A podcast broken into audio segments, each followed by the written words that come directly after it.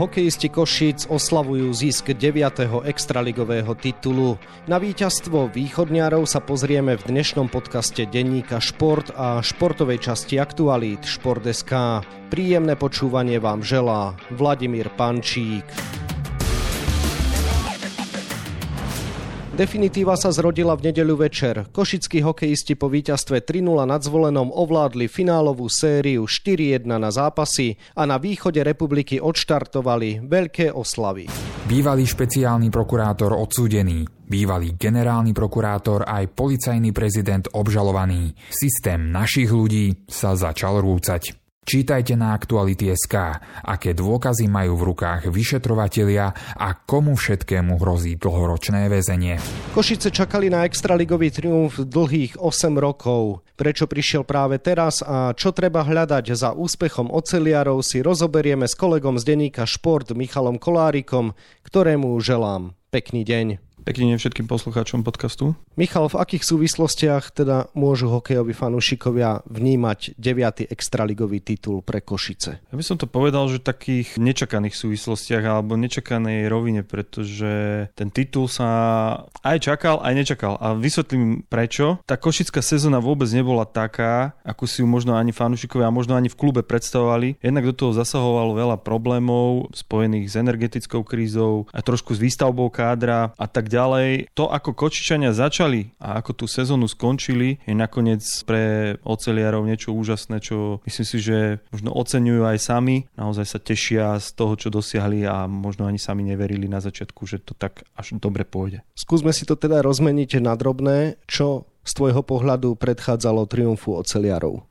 Dôležitý faktor, ktorý by som spomenul na začiatku, sa udial ešte vlastne minulú sezónu. A to bolo angažovanie kanadského odborníka na striedačku oceliarov Dana Simena. Ten Simen je vlastne niečo ako technokrat medzi trénermi. Jednoducho nastaví systém a pokiaľ sa ten systém dodržiava a on ho ešte počase vylepšuje a pokiaľ ho všetci hráči dodržiavajú a majú ho zažitý v krvi, tak je to vidno na ľade a dokážu naozaj jeho týmy neskutočné veci. Jediné playoff, ktoré prehral Dan Simen, bolo zatiaľ minuloročné s Košičanmi, semifinále so Slovanom Bratislava. Aj to bolo až na 7 zápasov a až na predloženie v tom 7. zápase na Slovane. Takže Košice nakoniec nezískali medailu, skončili štvrté, ale to ich akoby nakoplo k tomu, aby v tejto sezóne s tým kádrom ešte vylepšeným dosiahli nakoniec ten majstrovský titul. Áno, Košice viedol v tejto sezóne Dan Seaman, ktorý v minulosti získal titul s Banskou Bystricou, ale začiatok sezóny mali napriek tomu oceliari ako zo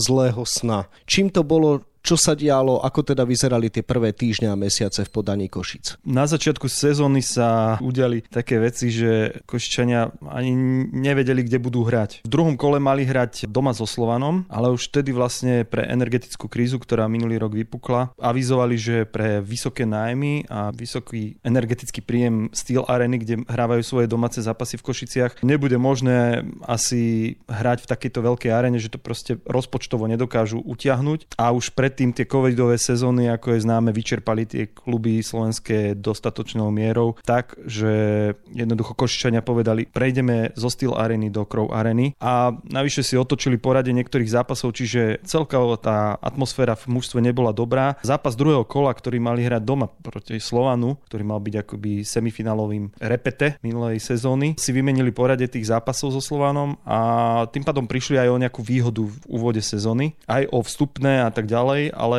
to ich veľmi poškodilo a prvé 4 zápasy nezískali ani jeden bod a krčili sa niekde na spodku s Trenčinom, od ktorého sa ani nečakali zázraky, pretože ani nemal káder na to a hral všetky zápasy pre rekonštrukciu svojho štadiona vonku. Takže porovnávať kádre Trenčina a Košic bolo naozaj zvláštne a ich výsledky neboli logické. Ako to, aký mali Košičania káder, tak vôbec nezodpovedalo tomu, kde sa nachádzali. Oceliari sa dokonca nemohli spočiatku oprieť ani o fanúšikov. Tam bol zase aký problém? Súvisel chcel práve s tou spomínanou Crow Arenou, aby sme približili aj možno poslucháčom z iných miest Slovenska, tak Steel Arena má kapacitu 8347 miest a je moderná hala, kdežto Košický zimák bývalej lokomotívy, teraz už Krová arena, má kapacitu len niečo okolo 1100 alebo 1200 miest. Je to starý zimák, je síce vynovený, vylepšený, zmodernizovaný, ale stále je v ňom strašná zima a tam naozaj Košťania povedali, že oni tam ani nebudú chodiť a tí, čo tam chodili, tak vlastne tam bolo na tých e, niekoľko zápasov, ktoré tam Košťania absolvovali pár stoviek divákov, čo v takej atmosfére sa naozaj ani nedá nejako veľmi uvažovať nad tým, že je to domáce prostredie a aj tie tréningy a všetko tomu bolo prispôsobené. Jednoducho predstavte si, že máte proste v týme niekoľko legionárov, naozaj kanadského trénera tak a teraz vlastne z tých podmienok styl areny, z toho veľkého ľadu idete trénovať a hrať zápasy do maličkej areny, kde je pár stoviek miest a jednoducho nie je to ani hodné nejakého mužstva, ktoré má 8 titulov. Dôležitý medzník v sezóne Košíc bol skrat brankára Košarišťana a následné brankárske výmeny. Skús teda približiť, o čo išlo a aký to malo teda vplyv na sezónu HC. Košťania sa po tých štyroch spomínaných zápasoch chytili, ale paradoxne potom, ako sa chytili, cestovali do Nových zámkov. V zápase, v ktorom prehrávali 4-2 a striedali brankárov, predviedol Andrej Košarišťan, inak skúsený brankár, taký nevydaný skrat, sekol po lítkach pri odchode z ľadu, pri striedaní Robbieho Jacksona, amerického útočníka Nových zámkov, za čo vyfasoval jednak trest do konca zápasu a jednak potom od disciplinárky tri zápasy stop, nemohol hrať a to naštrbilo získalo celkovo dôveru v Andrejové služby v Košiciach. Skončil, postupne bol odsunutý ako na vedľajšiu kolaj, síce v Košiciach hovorili, že nad ním mu palicu, ale medzi tým pritiahli Romana Durného, ktorý pôsobil predtým v zámori v nižších súťažiach. No a nakoniec dopadla tá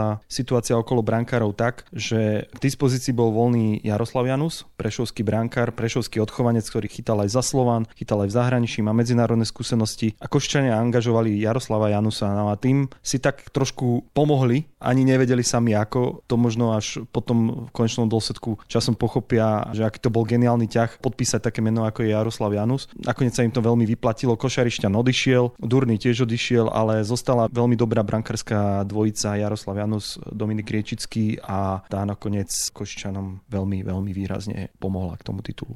A správne asi predpokladám, že im pomohlo aj to, že z vyhnanstva v Crow aréne sa do Steel arény vrátili v novembri hoci pomerne neskoro, ale predsa. Áno, od polovičky novembra už bola tá kríza zažehnaná a nielen energetická, ale tam boli aj vzťahové možno veci, pretože celkovo bolo pred voľbami komunálnymi na jeseň a zrazu sa po tých voľbách všetko dalo nejako si do poriadku. Ale to už Košice nehrali úplne zle, už sa posúvali v tabulke pomaličky vyššie a vyššie. Ozdobilo to napríklad víťazstvo na Slovane, kde vyhrali 2-1 po predložení. Mali tam viacero dobrých zápasov a keď sa vrátili do tej stýlareny, už to začínalo byť s nimi lepšie a lepšie, postupne sa prepracovali tabulkou hore, už neklesali dole, ale tie výkony ešte neboli moc také stabilné. Mali tam síce niekoľko šnúr, kedy vyhrali viacero zápasov, ale postupne sa im darilo ako nachádzať tú svoju hernú tvár a hlavne prišli aj posily do týmu. Či už to bol Denis Paršin, ruský útočník skúsený, ktorý v Košiciach už pôsobil, alebo to bol Brett Pollock, ten veľmi výrazne pomohol. Nakoniec sa to ukázalo pre ten vývoj celej sezóny veľmi dôležité tieto posily a aj tie spomínané brankárske výmeny. No a vo výsledku z toho bol mohutný finish Košičanov a víťazstvo v základnej časti. Ako by si popísal toto obdobie? Paradoxne vôbec tomu nič nenazväčšovalo, že by Košičania mohli byť po základnej časti v tabulke prvý a získať pohár Dušana Pašeka za víťazstvo v základnej časti, pretože myslím, že do 14. februára, kedy prehrali v Prešove, tak mali takú sériu nevýraznú a hlavne bol problém vo vyrovnanosti tej súťaže. Tam eh, každú chvíľu sa menilo poradie tímov, ktoré ktoré boli v prvej šestke, ktoré boli na špici, ktoré boli dole. Do poslednej chvíle sme nevedeli ani v kluboch, ani my, odborníci, že kto skončí na akom mieste, nič nebolo jasné, ale Košičania sa zrazu začínali pomaličky prepracovať postupne aj vďaka tomu domácemu prostrediu, ale aj vďaka posílam, ktoré získali na konci prestupového obdobia, či už to bol Hunter Fijis alebo Alex Breton. Vďaka ním sa dokázali posunúť v tabulke čoraz bližšie k prvému miestu. No a nakoniec chytili takú skvelú formu, že z posledných 8 zápasov nestratili ani jeden bod a vyšvihli sa na prvé miesto v tabulke tabulke o 3 body pred Slovan, ktorý vlastne dovtedy bol považovaný za už predčasne víťaza základnej časti. No a z Košica zrazu stal jeden z hlavných favoritov na zisk titulu. Vo štvrťfinále to potvrdil víťazstvom 4-1 na zápasy nad Nitrou. Bol to naozaj hladký postup? Takto, aby sme pripomenuli ešte, že Nitra ledva, ledva prešla do play-off. Musela hrať predkolo ako desiatý tým v tabulke, ale tam si poradila s Popradom až nečakane hladko 3-0 na zápasy a vyzeralo to tak, že sa Nitra naštartuje ako minuloročný vicemajster nejakým lepším výkonom, lenže potom presne prišla tá kvalita na košickej strane a začalo sa prejavovať to, prečo Dan Seaman a jeho zverenci majú našliapnuté majstrovskému titulu a že to bude naozaj ťažké ich zastaviť. Košťania síce v tých prvých dvoch domácich zápasoch nehrali úplne parádny hokej, ale hrali ho účelne a hrali to, čo potrebovali. Dosiahli dve víťazstvá, išli potom do Nitry, tam síce v treťom stretnutí nezvíťazili a Nitra vycítila akoby šancu vrátiť sa naspäť do tej série, lenže štvrtý zápas dopadol jednoznačne pre Košice nie ani tak výsledkovo, pretože vyhrali ho iba 2-1, ale videl som na vlastné oči, ako ten tým funguje a bola to naozaj pre hokejového fanúšika taká lahôdka pozerať sa na to, ako Košičania od prvého do posledného muža makajú v tom zápase. Keď prišli opuk, okamžite napadali. Bolo jedno, či to je prvý obranca alebo posledný obranca, prvý útočník alebo 13. útočník. Ktokoľvek naskočil na ten ľad, plnil do bodky to, čo si predsa vzali a Košice vyhrali 2-1 v tom zápase, ale o ich víťazstve vlastne ani nejako nebolo pochyb, pretože Nitre tak znechutili hokej, že jednoducho nemala ani nárok na to, aby zvíťazila. Vtedy inak prvýkrát vychytal víťazstvo Dominik Riečický, čo bol tiež veľmi dôležitý moment celého playoff. Prvýkrát sa dostal do bránky a hneď z toho bolo víťazstvo, pôsobil pokojným dojmom a dal takú istotu, že sa môžu na ňom hráči spolahnúť a v konečnom dôsledku aj v ďalšom priebehu playoff sa to ukázalo ako veľmi dôležité. V semifinále sa už ale Košičania natrápili s Michalovcami, vyradili ich po výsledku 4-3 na zápasy. Čakalo sa to? Ja som to tak nečakala, ani myslím si, že viacerí to tak nečakali, pretože Michalovce nemali ten káder taký široký ako Košičania. Nemohli si dovoliť veľmi experimentovať so zostavou, navyše im vypadli hráči ako Matúš Paločko, problémy mali viacerí ďalší chalani a už predtým Michalovce postupili cez ťažkého supera jedného aj druhého. Prvým bol Dukla Trenčín, kde museli otačať sériu z 2-1 na 3-2, aby postupili vôbec do hlavnej časti play-off. No a potom vyradili Bratislavský Slovan, ale to Michalovciam paradoxne pomohlo psychicky, stratili tie nejaké zábrany, už pred tou sériou s Košičanmi hovorili, že oni vlastne dosiahli to, čo chceli. Už sú teraz vlastne v semifinále a nemajú čo stratiť. No a ani po tých dvoch zápasoch, ktoré prehrali v Steel Arene v Košiciach, si nejako nepripúšťali, že by išli v nejaké porazeneckej nálade domov a zrazu sa ukázalo, že mali pravdu, pretože Michalovce mali tiež veľmi silnú osobnosť v osobe trénera Petra Kudelku, najmladšieho trénera v Extralige, ktorý túto sezónu pôsobil a ten takisto nastavil dobrý systém Michalovciam, cez ktorý sa Koščanom aj napriek tomu, že majú ten Simenov systém dobre zmáknutý, ťažko presadzoval a vlastne padla taká kosa na kameň, ako sa hovorí. No a Koščania mali čo robiť, aby sa do tej série vrátili, pretože po tých dvoch víťazstvách spomínaných prehrali tri zápasy v rade, čo sa im nestalo v celom playoff a prehrali doma jediný zápas, 99-minútový zápas, ktorý rozhodli pre seba Michalovce v druhom predložení. Takže išli do Michaloviec za stavu 2-3 na zápasy a nemali to ľahké, ale vtedy sa zase ukázalo, že prehodili tú ako si výhybku, postupili na vyšší stupeň v kvalite tých svojich výkonov a zvíťazili aj vonku, aj doma a jednoducho už sa dalo tušiť, že keď prešli cez tieto Michalovce, ktoré boli veľmi dobre na nich pripravené, tak budú mať k tomu titulu naozaj blízko. No a získali ho po finálovom triumfe 4-1 nad zvolenom jednoznačná záležitosť? Pri pohľade na výsledok série 4-1 sa to tak dá povedať a dá sa to tak povedať aj pri pohľade na tie výsledky v piatich zápasoch, ktoré dosiahli Koščania. Dvakrát vyhrali na nulu nad zvolenom, dvakrát 3-1 iba raz prehrali 5-2 vo zvolenie v štvrtom zápase, kedy naozaj zvolen konečne využil presilovky a podarilo sa mu nejakým spôsobom zaskočiť súpera, ktorý nehral disciplinovane. Je treba povedať, že v tom štvrtom zápase Koščania urobili viacero chýb a za tie potom pikali, ale inak to v tej sérii finálovej nebol nejaký pohľadný hokej pre fanúšika. Možno fanúšikovia by čakali veľa gólov a také ofenzívnejšie predstavenie z obých dvoch strán, ale Koščania proste proste hrali to, čo potrebovali. Hrali systém, keď dali gól, dokázali ubrániť ďalšie dve tretiny s tým jedným gólom a zvíťaziť. Zvolen márne nachádzal nejaký spôsob, ako prekonať Riečického, ako byť lepší a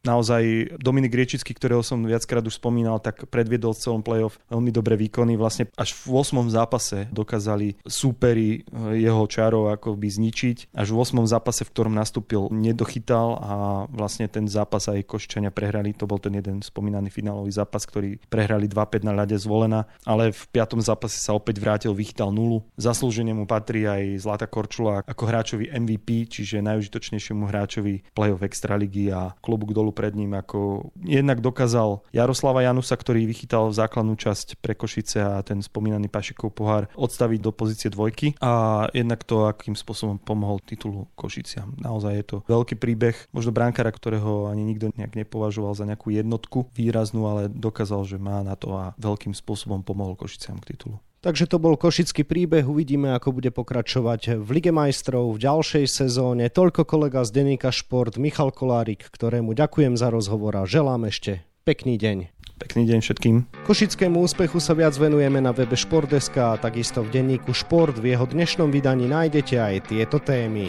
Titul vo Vrecku majú aj ďalšie týmy. Pozreli sme sa bližšie na druhé prvenstvo piešťanských čajok v Nike Extralige basketbalistiek a 12. triumf VKP Bratislava v Nike Extralige volejbalistov.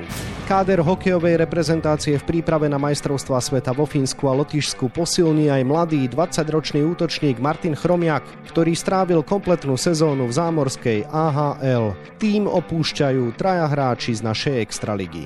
Naturalizovaný slovenský futbalový obranca Boris Sekulič má za sebou náročné obdobie. Po konci v americkej MLS v týme Chicago Fire si dlho nevedel nájsť angažmán. Napokon sa dohodol s polským Gornikom Zabže, kde si cez víkend pripísal prvú asistenciu. No a na 24 stranách je toho samozrejme oveľa viac. Scenár dnešného podcastu sme naplnili, ďalší diel si môžete vypočuť opäť v piatok. Dovtedy vám pekný deň želá od mikrofónu Vladimír Pančík.